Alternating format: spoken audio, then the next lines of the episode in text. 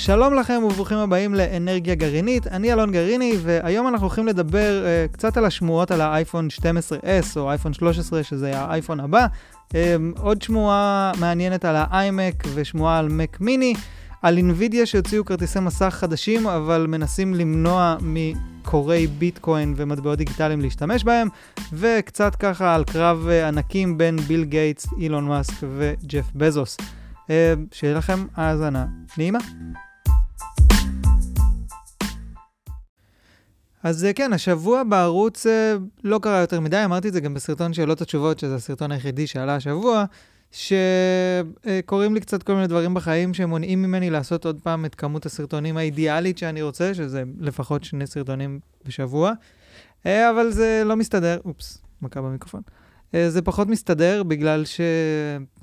אני יכול לספר לכם שאני פשוט קונה בית עכשיו, וזה משהו שהוא מאוד... אה, משמעותי וגדול בחיים שלי, שצריך הרבה תשומת לב, ולכן uh, אני מתעסק בזה המון. אנחנו קונים שטח ובונים בית, וזה מאוד, uh, מאוד מורכב, זה מאוד משנה את החיים שלי כמו שהם, uh, ולכן אני כזה קצת אה, מסיח את דעתי מהערוץ, אבל אני, כמו שאמרתי בסרטון השאלות ותשובות, אה, הפודקאסט קורה, אה, הסרטונים יגיעו, אמנם קצת יותר לאט, אבל הם מגיעים. ואתם יודעים, אפשר אה, למצוא אותי בכל שאר הרשתות החברתיות. לאחרונה אני גם נמצא הרבה ב Clubhouse, אפילו לפני כמה ימים עשיתי שם חדר אה, ראשון שדיברתי קצת על יוטיוב, והאמת שה Clubhouse זה נורא נחמד. אה, מי שלא מכיר, דיברתי על זה גם לפני כמה פרקים פה בפודקאסט. Clubhouse זה אפליקציה חדשה שבעצם מייצרת חדרים שבהם ניתן לדבר רק באודיו. וזה בעצם נורא פשוט, מתקינים את זה על הטלפון, ואז אפשר להיכנס לחדרים ובעזרת האוזניות או רק הטלפון, אה, לקחת חלק בדיונים, ואתה יכול או להיות מאזין, או להיות דובר, או לפתוח חדר משלך ושיבואו כל מיני אנשים. אה, והאמת שזה נורא נחמד. זה כזה קצת כמו Discord, אבל מאוד מוגבל. אבל הקהל שם הוא קהל בוגר יחסית, זה כאילו כל האלה ש... סליחה מראש, אבל כל הזקנים מפייסבוק, סוף סוף יש להם אפליקציה חדשה שהיא מגניבה, וגם uh, כאילו יש יתרון מאוד גדול לעובדה שזה רק uh, אודיו, ואין חשיבות למראה. שהיום בכל הרשתות החברתיות, אה, אינסטגרם ויוטיוב, הכל חייב להיראות כזה וואו ומהמם, ואתה חייב להיות חתיך ומגניב בשביל לקבל צפיות, וב Club אתה צריך להיות מעניין ואינטליגנט, אז אני חושב שזה ללא ספק הקטע. הבעיה היחידה, לפחות נכון לעכשיו, זה שפשוט אין, אין דרך, זה רק ב live, אין דרך לשמוע אחורה מה שקרה, ואסור להקליט את השיחות בחדרים. ועוד בעיה מאוד גדולה של Clubhouse זה שהיא כרגע רק באייפון, שזה דבר כזה 2010, אני לא מבין. אה, אבל ללא ספק האפליקציה הזאת, הרשת החברתית החדשה הזאת, תפסה תאוצה מאוד מאוד גדולה בזמן האחרון, וזהו, אני שמה, אתם מוזמנים לחפש אותי ולראות מתי אני מעלה חדרים. אני כבר חושב על אה, איפה אפשר להכניס אה, בלו"ז גם חדר קבוע, ואולי לא רק איתי, עם עוד אנשים שדיברתי איתם על זה. אבל אה, בכל מקרה, שוב, אם אתם ב Clubhouse והייתם שם, אה, יצא לי ככה לעשות גם כמה שיחות אישיות עם אנשים שבמקומות אחרים לא יצא לי לדבר איתם, אנשים שהם גם סופר מעניינים וגם צופים בסרטונים שלי, כל מיני, אתם יודעים, זה כמו בצבא, שאתה כאילו פתאום פוגש אנשים שאין לך סיכוי לפגוש בחיים האמיתיים. אנשים מכירים אותי בגלל מה שאני עושה, אבל אני פחות מכיר אתכם. ובאמת יש איזו הזדמנות כזאת שלי להכיר את האנשים שצופים בסרטונים, וזה ממש בשבילי היה ממש נחמד. אז Clubhouse זה קורה, אני שמה. אה, בחדר האחרון אפילו הייתי עם אה, רונן מגאדג'טי, העורך הראשי של גאדג'טי כמובן, שבן אדם שאני מכיר כבר הרבה שנים, ושחר שושן היה, ואור אה, קורטוס, שהוא גם מאוד פעיל ברשתות, וזה היה מעניין, זה היה ממש מעניין, והייתה שם שיחה מאוד מעניינת, גם אני שיתפתי, הרבה אנשים אחרים שיתפו. בקיצור, אם יש לכם אייפון, אתם מוזמנים לבוא ל Clubhouse ולשמוע איך... אה, מה קורה שם. מה שהיה בערוץ זה היה בעיקר סרטון שאלות ותשובות, והאמת שזה היה לי כיף לעשות את זה, כי סרטון, אה, סרטון השאלות ותשובות זה סרטונים שלא דורשים ממני יותר מדי מאמץ, אני פשוט מתיישב מול המצלמה ועונה את מה שאני חושב על הדברים שאתם שואלים. מה שעוד עשיתי השבוע זה בעצם אה, הרצאה, פעם ראשונה, לא פעם ראשונה, אבל אה, הכנתי הרצאה על איך לשפר את איכות השידור. אה, היום ש... אתם יודעים, כל החיים של רוב האנשים הפכו להיות בזום, רוב הזמן, אז פתאום הערך של איך, איך וידאו, איך, איך אנחנו נשמעים באינטרנט, איך הוידאו שלנו נראה, איך הסביבה שלנו נראית, איך העמדה שלנו מסודרת, איך התוכן שלנו מונגש, נהיה מאוד מאוד קריטי, והביאו אותי להרצאה בתור uh, בן אדם שיוצר וידאו איכותי ביוטיוב, ולתת את הזווית הזו. Uh, והאמת שזה היה יום עיון כזה מאוד מעניין. Uh, רוב האנשים שם היו חבר'ה מרצים כבר, מרצים באוניברסיטאות, ובעצם מה שעשינו זה לנסות לתת להם כלים להיות מרצים יותר טובים בווידאו. והאמת שזה היה סופר מעניין, אני ממש ממש אוהב להעביר הרצאות, והאמת שבא לי פשוט להכין כזה מלא הרצאות שאני, אה, יהיו פוטנציאליות, ואז להתחיל לעשות את זה, כי זה פשוט נחמד, יש בזה משהו מאתגר. עבדתי על זה כמה ימים, בניתי את המצגת, עשיתי חזרות וזה, זה ממש היה... אה, אמנם מיליונר אני לא אהיה מזה, לפחות אה, לא בהתחלה, אבל אה, זה בהחלט היה משהו מרענן ושונה ממה שאני עושה בדרך כלל. אז בסרטון השאלות והתשובות, כמובן שהשאלה העיקרית או הכותרת הייתה על אייפון, כי מה לעשות? זה מביא הכי הרבה קליקים. והשאלה הייתה האם כדאי לקנות אייפון 12 או לחכות ל-13. ואני חושב שבסופו של דבר תמיד uh, שווה לחכות, אם אפשר, כאילו, אם אתה לא יכול לחכות, הטלפון שלך שבור, אז anyway, תקנה, זה לא שזה משנה. Uh, אבל באמת השאלות uh, בין הנפוצות שאני יותר מקבל מאנשים, זה האם כדאי לי לקנות את האייפון הקודם, או את האייפון הזה, או את האייפון הבא. ובאמת, תמיד שווה לחכות, uh, לא משנה... לא משנה כמה, מה יהיה, תמיד הדגם הבא יהיה יותר טוב באיזושהי צורה. Uh, וזה כן, uh, כן ככה פתח לי את העיניים על העובדה שהיו מלא מלא שמועות על האייפון 13 או 12S, תלוי איך בא לכם לקרוא לו, אנחנו לא בדיוק יודעים, אבל סביר להניח שזה יהיה ה-12S. ובאמת בשבועים, שבועיים, שבועים, בשבועיים האחרונים היו הרבה מאוד שמועות על, uh, על האייפון, על האייפון 13, 12S הזה, והחלטתי ככה לעשות איזה, ככה, בגלל שבסרטון שאלות ותשובות, ככה רפרפתי על השמועות שאני יודע ולא נכנסתי בזה לעומק, אז עכשיו ככה עברתי על הכתבות ובדקתי מה, מה באמת השדרוגים אה, שצפויים להגיע. כמובן, אני רק רוצה להגיד, יש עוד המון זמן, אה, מעל חצי שנה עד שהאייפון הבא מגיע, והכל יכול להשתנות. היו כל מיני דברים שדיברנו עליהם בתחילת שנה שעברה, ולא הגיעו בסוף לאייפון 12, והיו חלק שכן. אבל אה, אז קחו את זה בערבון מוגבל, בכל זאת זה, זה כן מעניין כי זה נותן לנו איזושהי תמונה למה שנקבל. אה, אז כמובן, בגלל שזה יהיה אייפון 12S, אנחנו יכולים להבין, וגם בגלל שהעיצוב של האייפון 12 הוא חדש, שלא יהיה כאן איזה. שינוי עיצובי משמעותי, זה עדיין יהיה אותו מסגרת ברזל עם הקווים הישרים, שאישית אני מאוד אוהב, אני חושב שאייפון 12 מהמם. כן יש שמועה ראשונה על כך שהנוטש יהיה קטן יותר, ובעצם לא באמת קטן יותר ברוחב, אלא בגובה, הוא יהיה יותר uh, צר כזה, צר וארוך. שזה... כן, אני חושב שמשהו בי כבר מ-2017 ו-2018 רוצה לראות נוטש קטן יותר, וזה... אפל בכל הכוח רוצים את ה-Face ID ולא מוותרים עליו, ולכן הנוטש הזה נשאר מפלצת uh, ממש גדולה, ו... ואין מה לעשות, כשמחזיקים את האייפון 12 ליד ה... S21 אולטרה, ככה במבט ראשון שרואים את הנוטש הזה, זה, זה עדיין נראה מגוחך, אין מה לעשות.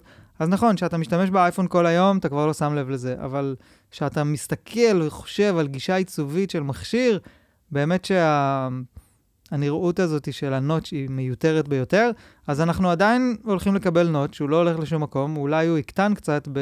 באזור ה... כמה אחוזים, אבל הוא עדיין יהיה שם לגמרי, וזה, כן, זה מבאס.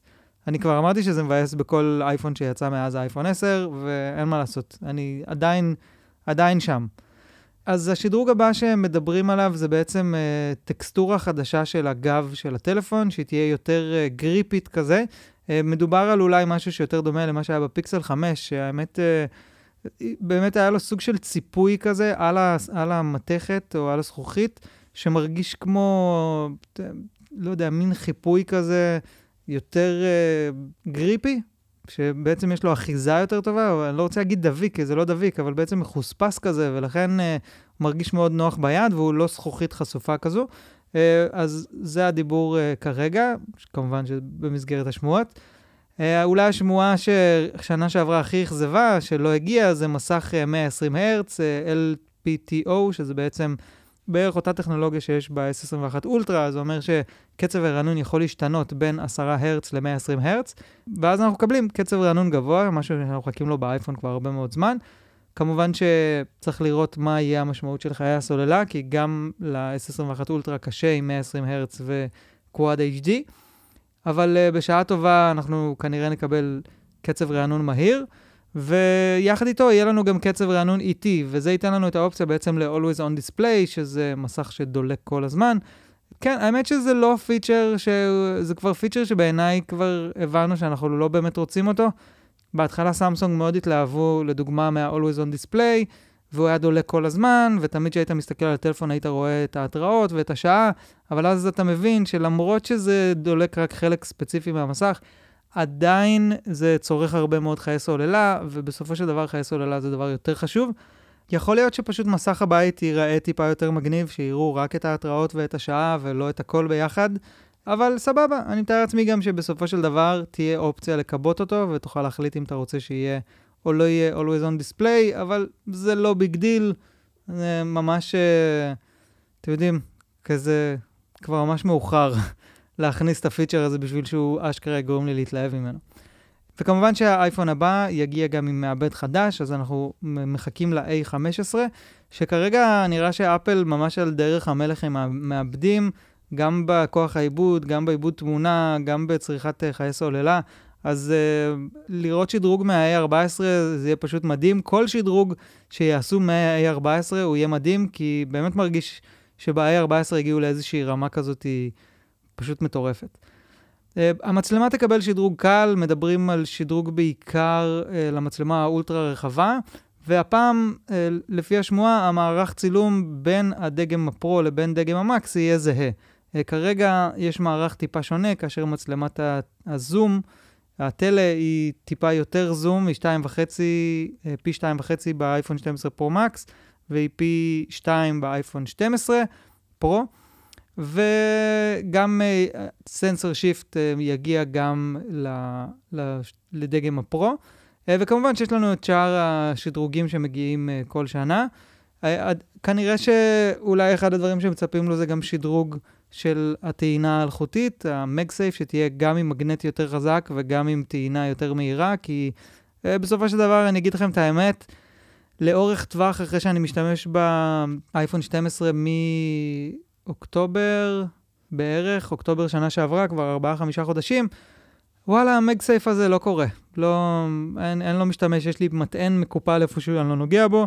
יש לי את המטען הכפול הזה של השעון והטלפון, אני מטעין רק את השעון, וכשאני מטעין את הטלפון אני אשכרה מנתק את המטען ומחבר אותו עם הכבל, כי זה פשוט לוקח פחות זמן, ואני גם ככה לא רוצה שהטלפון יהיה מחובר כל הזמן למטען. אז אה, נכון לעכשיו, עם כמה שזה היה מאוד מלהיב בהתחלה ורעיוני ומחדש, אה, זה לא כל כך פרקטי כמו ש... שהייתי רוצה שזה יהיה. אז יכול להיות שאם הטעינה תהיה יותר מהירה, אז זה בהחלט יהיה יותר רלוונטי, וכמובן, ברגע, ש... ברגע ש... ואם אפל יחליטו באמת להיפרד משקע הטעינה, ממחבר ה Lightning, אז לא תהיה לנו ברירה, ונצטרך להגיד ביי ביי ולהשתמש רק במתן אלחוטי. הרבה מאוד אנשים אומרים שלא היה שינוי גדול בין האייפון 12 לבין האייפון אה, 11, כי למרות שאני לא מסכים עם זה, כי השינויים הם פשוט נמנים יותר במיקרו, אבל אתה צריך להסתכל יותר לעומק בשביל לראות אותם. אבל uh, השינוי העיצובי הוא השינוי הגדול, ובסופו של דבר נראה שה... שהאייפון 12 עשה עבודה טובה מאוד, המכירה שלו היא בין הטובות ביותר שהיו בשנים האחרונות של אייפונים. זאת פעם ראשונה שאפל עברו, את, לא פעם ראשונה, אבל מזה הרבה שנים אה, אפל עברו את אה, סמסונג במכירות של טלפונים השנה, שזה מאוד משמעותי לאפל. למרות שמנגד, האייפון 12, 12 פרו ו-12 פרו מקס הלכו מעולה, האייפון 12 מיני כנראה קצת מאכזב, אה, למרות שהשמועות אומרות שכן יהיה אייפון 13 או 12S מיני. וואו, איך יהיה אפשר להגיד את כל השמות הזה? אייפון 12S Pro Max, oh my god. אייפון 12S מיני. אייפון 12S Pro. טוב, לא יודע, הם צריכים לעבוד על השמות קצת נראה לי. הדיבור הוא שרוב האנשים שרצו טלפון קטן, וגם נגיד לדוגמה אשתי, שמאוד חיכתה לטלפון קטן הרבה מאוד זמן, אה, קנו את האייפון SE, ואז הגיע האייפון 12, וזה כאילו, וואלה, זה נכון, הוא טלפון קטן, אבל כבר קנינו טלפון קטן שעולה בערך חצי מחיר, ואנשים שכנראה יש להם טלפון קטן, פחות אכפת להם גם שזה יהיה הטלפון הכי מפוצץ, עם הפיצ'רים הכי מפוצצים. אולי גם, וזה משהו שראיתי לאורך כל התגובות של אנשים בקבוצות שמדברים על אפל וזה, אה, שחיי הסוללה של האייפון 12 מיני הם אה, מאכזבים, ולכן אה, אנשים נמנעים מזה באיזושהי צורה. אני מקווה שהאייפון 12, אייפון 13, אייפון 12S מיני, כן יביא את ה... זה מצחיק אותי, השמות האלה. כן יביא את השינוי בעיקר בסוללה, ובעיקר בסוללה, כי מבחינת העיצוב וזה באמת שהוא הרגיש לי טלפון מדהים, ואני מקווה שהוא לא יימחק מהעולם, כי אם הוא יימחק, אני אשכרה אקנה לי אייפון 12 מיני ואשים אותו בצד איפשהו, כי הוא פשוט אה, נראה מהמם, ובא לי שיהיה לי אחד כזה. זה מאוד לא הגיוני, אבל כנראה שזה מה שאני אעשה. מי שלא יודע, אני מתאר לעצמי שרובכם יודעים, אייפונים יוצאים בדרך כלל בספטמבר כל שנה. השנה, ב-2020, הייתה לנו דחייה בגלל הקורונה, הם יצאו באוקטובר, הגיעו בנובמבר חלקם. קשה לי להאמין שזה יידחה, אני מתאר לעצמי שאפל ירצו להחזיר כמה שיותר מהר גם את ה schedule הרגיל שלהם וגם את האירועים שהם מאוד חשובים להם. ויחד עם זאת, במרץ אמור להיות לנו אירוע נוסף uh, של אפל, שכנראה גם יהיה אירוע דיגיטלי כמו שראינו עד עכשיו, שאני חייב להגיד שאני מאוד נהנה מהם, הם הרבה יותר מדויקים ומצומצמים ומעניינים מאשר האירועים החיים. אז, אז אני לא הייתי בונה לראות uh, המון מוצרים חדשים באירוע הזה. Uh, יש כל מיני שמועות, כמובן שיש לנו את ה-AirTags ויש לנו uh, כל מיני שמועות על AirPods ועל אייפדים חדשים, uh, אבל אני דווקא רוצה להתמקד על שמועות יותר מעניינות שיצאו ממש ביומיים האחרונים, שזה על ה-iMac החדש וה-Mac מיני פרו החדש. iMac, דיברנו על זה כבר בעבר, והגיע הזמן לעיצוב חדש של iMac. הפעם האחרונה, ה-iMac האחרון שאני בדקתי, שזה ה-iMac האחרון שיצא ב-2020, הוא uh, עדיין אותו איימק עם עיצוב מ-2012, שזה פשוט uh, די מגוחך שכל כך הרבה שנים האיימק נראה אותו דבר. Uh, ועכשיו יש די אישור של ג'ון פרוסר שהאיימק החדש הולך להיראות כמו שילוב של המסך XDR שמגיע עם המק פרו והאייפד פרו ביחד כזה, מין שילוב של שניהם, והאמת שזה נראה מעולה, אני חושב שזה ממש ממש מגניב. ואני די בטוח שיהיה טירוף על זה, מלא משרדים שרוצים שיהיה להם מחשב כזה מאוד יפה של אפל בקבלה, ושאתם יודעים, זה הופך להיות פריט עיצובי במשרד, אה, יעופו על זה. ומה שהכי מעניין כנראה זה שהאיימק הזה יגיע באותם צבעים שהגיע האייפד Air בזמנו. אז יש שם כחול בהיר, ירוק, ירוק בהיר כזה, כמו שאני עשיתי עליו סרטון, שחור, לבן, כן, יש ורדרד כזה. אז אה, איימקים בצבעים, זה יהיה מרגש, כי זה מצחיק. Uh, כמו שאמרנו, זה גם קריצה לעבר של האיימקים, אבל גם uh, בהחלט יהיה מרענן. אני אישית לא נראה לי שהייתי קונה איימק ורוד, או ירוק, או כחול, אבל, או סגול, או כחול או סגול, אבל בהחלט הייתי קונה איימק שחור כזה, נראה לי סופר מגניב. Uh, וזהו. ועוד שמועה מדברת על מק מיני פרו, ש... אני חושב שכבר התגאיתי בזה בעבר, ש... כשאמרתי כבר שהמק פרו יצא, זה שהגיע הזמן שיצא מק מיני פרו, אבל uh, ככל הנראה uh, העיצוב שלו כרגע היו כל מיני שמועות. Uh, אני קיוויתי שבעצם ייקחו את המק פרו הגדול ופשוט יצמצמו אותו וייתנו לנו את אותו רעיון של מק כזה שאפשר להרים לו את המכסה ולהחליף לו כרטיסים uh, ב-PCIe וכל מיני דברים כאלה. קשה לי להאמין שזה באמת יהיה זה. ככל הנראה זה יהיה יותר כמו... אה, מה שנראה כמו ערימה של מק מיניז אחד על השני, נגיד ארבעה או חמישה כאלה מקים אחד על השני, אה, מין קופסה כזאת, שגם על זה אני לא מתלונן, אני חושב שזה בדיוק המחשב שהייתי רוצה לשים פה בסטודיו, שגם אני יכול להרשות לעצמי אותו, וגם אני מקווה שתהיה לו איזושהי אופציה לשדרוג של זיכרון, זיכרון רם וכו'. אבל זה רק הזמן יגיד, אבל זה כן מעודד שהז'אנר הזה קיים ו- ויהיה. אה, זהו, זה מה שבגזרת אפל השבוע. אנחנו נחכה ובאמת בקרוב יהיה לנו uh, קצת מוצרים חדשים ויהיה יותר על מה לדבר. עוד חדשות מעניינות uh, שקרו השבוע, בעצם ממש, ממש עכשיו יצא כרטיס uh, של NVIDIA, הכרטיס המיינסטרים יותר, ה-3060, שבאמת אמור להיות המכשיר הכי, הכרטיס הכי נפוץ לגיימרים, כי הוא לא יקר מדי ועדיין נותן תוצאות די טובות. Um, והסיפור פה הוא מאוד מאוד מעניין, כי כמו שאתם יודעים, מאוד קשה להשיג עכשיו כרטיסי מסך, מי שניסה להשיג את ה-3070, 3080, uh, אני לא יודע לגבי ה-3090, מי שיש לו כסף לזה בכלל, אבל uh, מאוד מאוד קשה להשיג את הכרטיסים האלה, יש לזה כל מיני סיבות. אחת הסיבות העיקריות uh, שגם מאוד העלתה את המחירים של כרטיסי מסך בשנים האחרונות, זה שכל מיני חוות כאלה שקורות מטבעות דיגיטליים למיניהם, פשוט קונות את הכרטיסי מסך האלה לפני שזה מגיע לגיימרים. Uh, וזה משהו שכבר רץ הרבה מאוד שנים, uh, קריאת מטבעות הפך להיות מאוד פופולרי. כל מיני חברות כאלה שמתעסקות בקריאה, מחזיקות מחסני ענק עם מאות מחשבים. שבכל מחשב כזה יש לך כרטיסים, והם פשוט טוחנים אותם וטוחנים אותם וטוחנים אותם. והדבר הזה הוא מאוד בעייתי. קהילת הגיימינג, כמו שאני אמנם לא, לא הכי חלק ממנה, אבל שומע הרבה מאוד אותם מדברים באינטרנט ובכלל, uh, מדברים על הפגיעה ש, ש, שהקריאה של קריאת המטבעות עושה לתעשיית הגיימינג, כי אתה לא יכול להשיג כרטיס מסך, ותמיד יש איזה בוט כזה שקונה אותם לפניך, ואז אפילו אולי מוכר אותם ביותר יקר. אה, הביקוש עלה מאוד, המחיר עלה מאוד, וכן, אה, וזה ממש לא מגניב. אז אינווידיה הלכה ועשתה איזשהו מהלך אה, מאוד מעניין, שהדעות עליו ברשת חלוקות, ובעצם הורידו את ההש של הכרטיס 3060 ב-50%. בשביל בעצם להוריד את יכולות הקריאה שלו ב-50%. מה שאומר שבעצם מי שעושה קריאה לא ירצה לקנות את הכרטיס הזה, ואינווידיה מכריזים על זה שזה מהלך לטובת הגיימרים.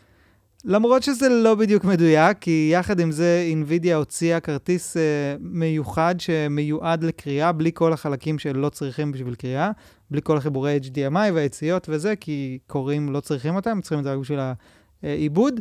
אז uh, הם הוציאו כרטיס שנקרא CMP, שזה פשוט כרטיס שמיועד לקוראים, והם uh, מכווינים אותו שהקוראים יקנו את הכרטיסים האלה, והגיימרים יקנו את הכרטיסים האלה.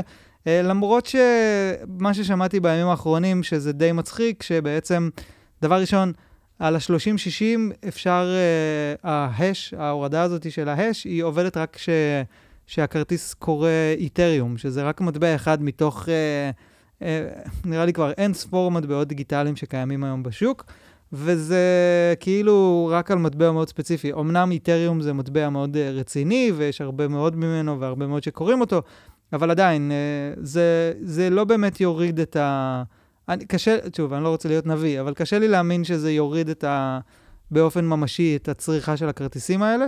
בסופו של דבר, uh, הקוראים, כמו שאמרנו קודם, מתנפלים על הכרטיסים האלה, ואחר כך גם מוכרים אותם, uh, מה שמייצר שוק יד שנייה מאוד מאוד גדול, שאינווידיה גם לא כל כך אוהבים את זה, כי אז זה אומר שבמקום שיקנו כל הזמן עוד כרטיסים חדשים, וישתמשו בהם עד שהם ייגמרו, ואז יקנו עוד חדש, אז הכרטיסים עושים עוד יד ועוד יד ועוד יד, וזה מעכב קנייה של כרטיסים חדשים.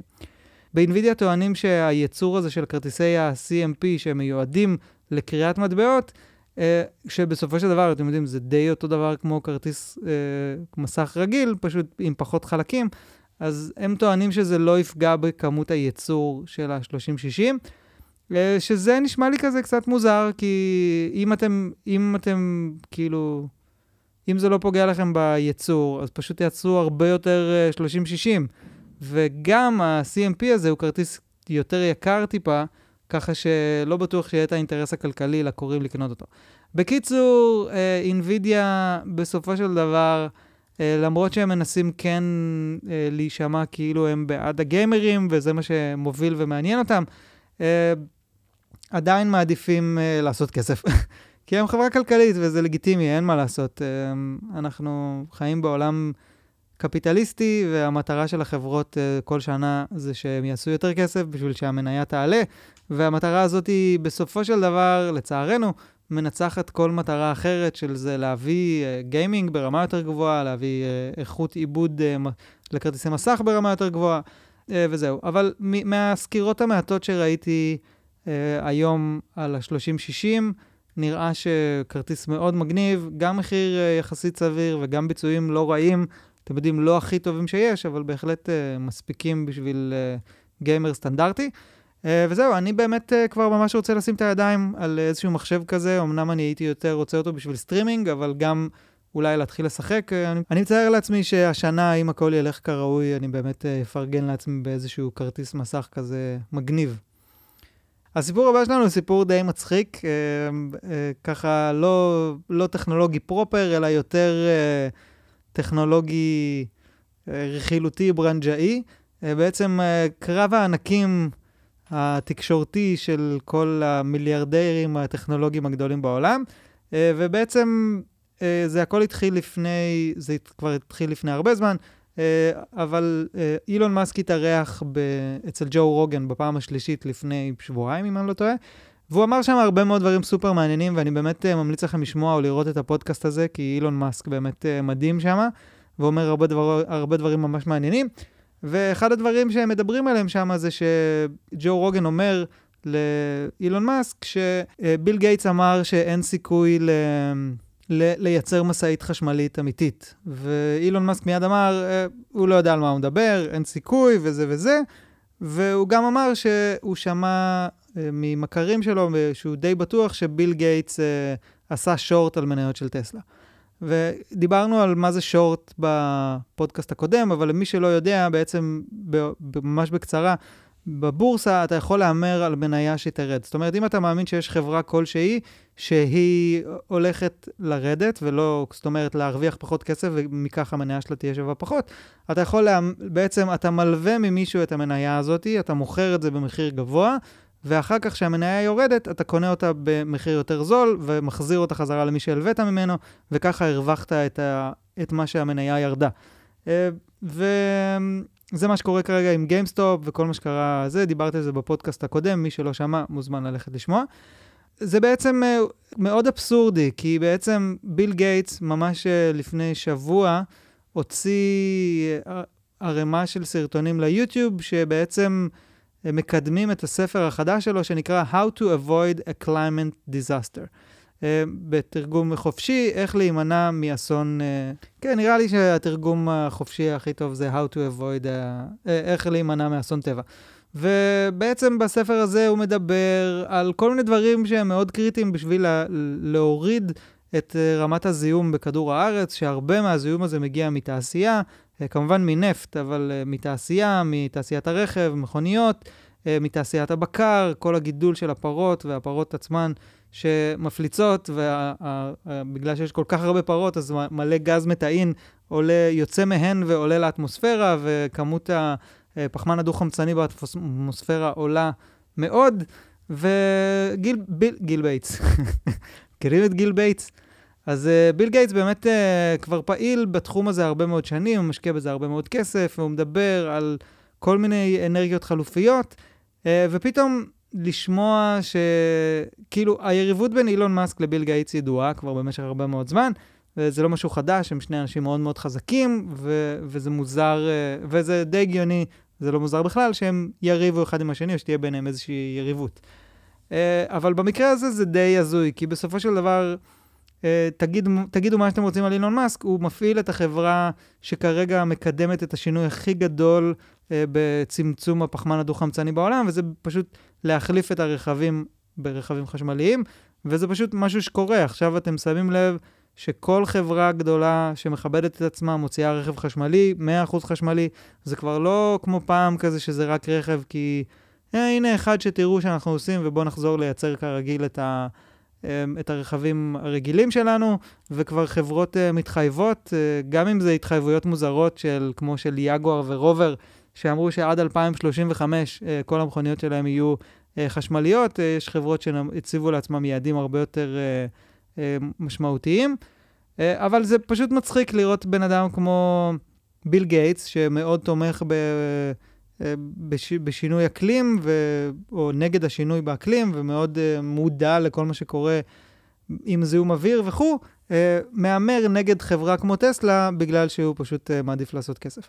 עכשיו, uh, כמובן שמיד uh, כשביל גייט התחיל להתראיין לגבי הספר החדש שלו, שאלו אותו על העניין הזה, וכל פעם ששאלו אותו על האם הוא באמת עשה שורט לטסלה, כל מה שהוא יכל להגיד זה שזו חברה מדהימה, ושהוא מאוד מעריך את אילון מאסק, ובלה בלה בלה בלה, אבל הוא לא הכחיש בשום צורה שהוא באמת עשה את הדבר הזה. Uh, אז זה סתם ככה נחמד שאנחנו חיים בעולם כזה, עוד פעם, שיש אנשים כמו אילון מאסק, שהם בין האנשים העשירים בעולם, שהוא מרגיש כמו בן אדם...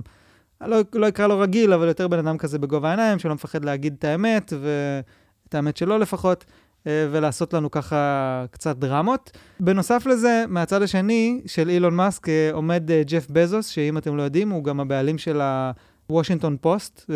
ג'ף בזוס, כמובן בעלים מייסד של אמזון, שעכשיו פרש מתפקיד המנכ"ל של אמזון ויש לו זמן להתעסק בדברים אחרים. ויצאה כתבה מאוד קשה על... טסלה פעם ברבעון מוציאה דוח שנקרא 10K, שזה בעצם מדבר ככה סיכום על כל מה שקורה בחברה, מבחינת תוצאות, הכנסות וכל הדברים האלה. ובדוח הזה הם כתבו שטסלה מאוד מסתמכת על אילון מאסק בתור המנכ"ל, ובלעדיו דברים לא יהיו בדיוק אותו דבר.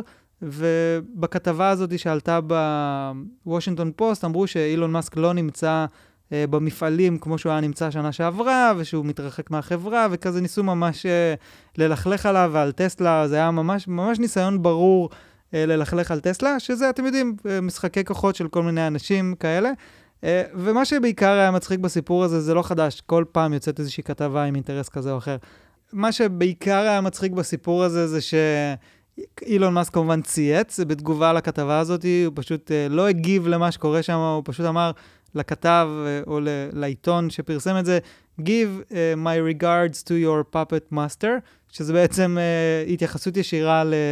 לג'ף בזוס, שהוא הבעלים, כמו שאמרנו, של העיתון, שמעלה כזאת כתבה, והכתב הזה שמשחק לידיים של הבעלים. אז uh, סתם ככה, כותרות מגניבות לראות שאתם יודעים, ביל גייטס מול אילון מאסק, אילון מאסק מול... Uh, ג'ף בזוס, וככה כל המיליארדרים uh, מתנגחים אחד בשני ככה בנונשלנטיות או בחינניות uh, ברשת, שזה תמיד נחמד. אז בעצם uh, הידיעה הבאה היא ידיעה על uh, גיימינג, עוד קצת בעולם הגיימינג.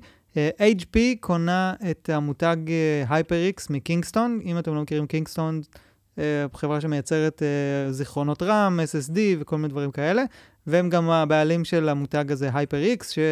אני אישית לא מכיר אותו, לא יצא להשתמש במוצרים שלהם, כי זה מוצרים של גיימרים, אבל אני רואה שבאמת מישל ויוסי ושחר, כל מי שעושה סקירות של גיימינג באיזושהי צורה, אה, בודק את המקלדות, את האוזניות, את כל הדברים שהם מציעים, ומאוד uh, מתלהבים מהם כל פעם. אז uh, בעצם מה שקורה זה ש-HyperX הייתה שייכת לקינגסטון, ועכשיו HP קונה אותם, ואני לא יודע, לא יודע אם זה יישאר אותו מותג, HyperX, זה פשוט עבר uh, בעלות לחברה אחרת, או שעכשיו יקראו לזה הייפר HP, אולי, משהו כזה. Uh, בכל מקרה, יהיה מעניין לראות מה קורה עם המותג הזה, כי הוא באמת uh, מותג מאוד uh, מעניין. הם קונים אותו ב-425 מיליון דולר, שזה לא רע בכלל לשלם על מותג. ולסיכום, ככה משהו שהוא יותר גיקי שלי ככה על צילום. מי שפה רואה סרטונים של בן קיסר, רואה שהוא העלה סרטון עכשיו על איזה מצלמה לקנות ליוטיוב, שזה סרטון מעניין. אה, בעיניי, כי הוא באמת עובר שם על הרבה מאוד אה, מצלמות, הוא עושה את זה בארלי, חנות שאני מאוד מעריך. בעצם מה שהמצלמה החדשה שסוני הוציאו השנה, uh, השנה, השבוע, היא נקראת FX3. עכשיו, זה בעצם מצלמה, כמו המצלמה שאני משתמש בה מסדרת השבע, היא בעצם מצלמת מירורלס, uh, אבל היא כאילו עם אוריינטציה יותר לצילום קולנוע, ו- או צילום יותר מקצועי, בווידאו, כמובן.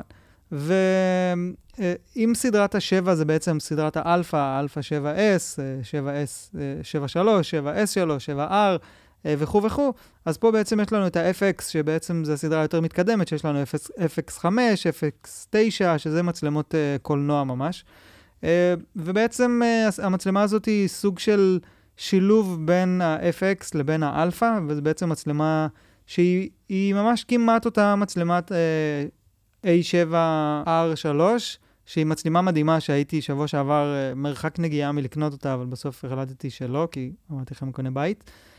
אז uh, עכשיו הוציאו את המצלמה הזאת, ה-FX3 הזאת, שהיא באמת, uh, באמת uh, מדהימה, יש לה גוף uh, ש- שכולו אפור כזה, והיא מיועדת לוידאו, אין לה viewfinder, אבל היא מגיעה עם מתאם uh, מיוחד ל...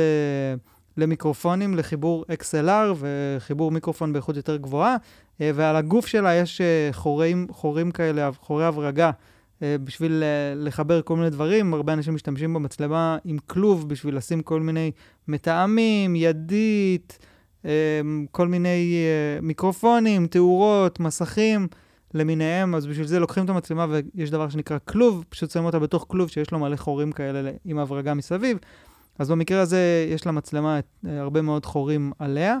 Uh, בנוסף לזה, יש לה, הכפ, הכפתורי, הכפתורים שלה יותר מותאמים לצילום וידאו, יש uh, כפתור הקלטה מקדימה, יש תאורה, ברגע שלוחצים על הקלטה אז נדלק אור ואפשר גם לבחור את הצבע. Uh, וזה מאוד מאוד נחמד, אבל בבסיס שלה היא באמת אותה מצלמה כמו ה... אה, ויש לה מאוורר, שזה דבר מאוד חשוב, היא יכולה לקרר את עצמה.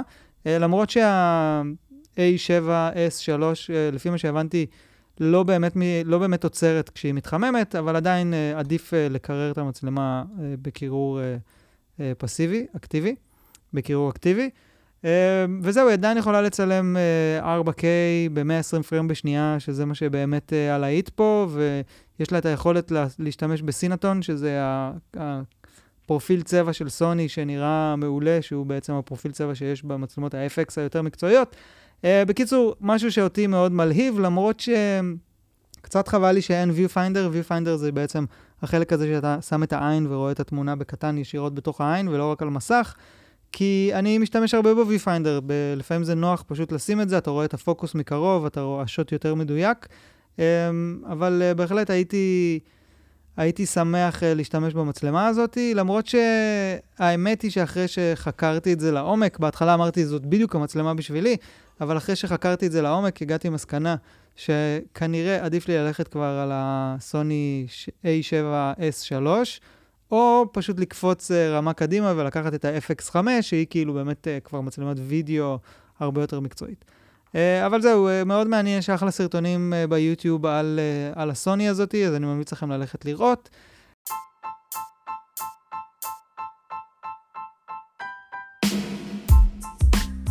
וזהו, זה הכל uh, להיום. פודקאסט ככה יותר קצר, אני מרגיש שקצת הייתי צריך ללקט uh, נושאים השבוע, וגם שבוע שעבר לא קרו דברים כאלה שהעיפו לי את המוח ואמרתי, וואי, חייבים לדבר עליהם, אבל זה בסדר, אתם יודעים, לא, לא כל הזמן צריך להיות הכי מעניין, אבל אני כן מקווה שהייתה לכם האזנה נעימה, ותודה רבה שהייתם איתי פה היום.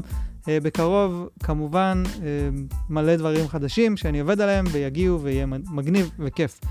אז uh, שיהיה לכם uh, אחלה סופש, אם אתם שומעים את זה בשופש, בסופש. אז שיהיה לכם אחלה סופש ואחלה שבוע, תלוי מתי אתם שומעים את זה. תודה רבה שהייתם איתנו, ואנחנו ניפגש בפודקאסט ובסרטונים הבאים. תודה רבה, ביי.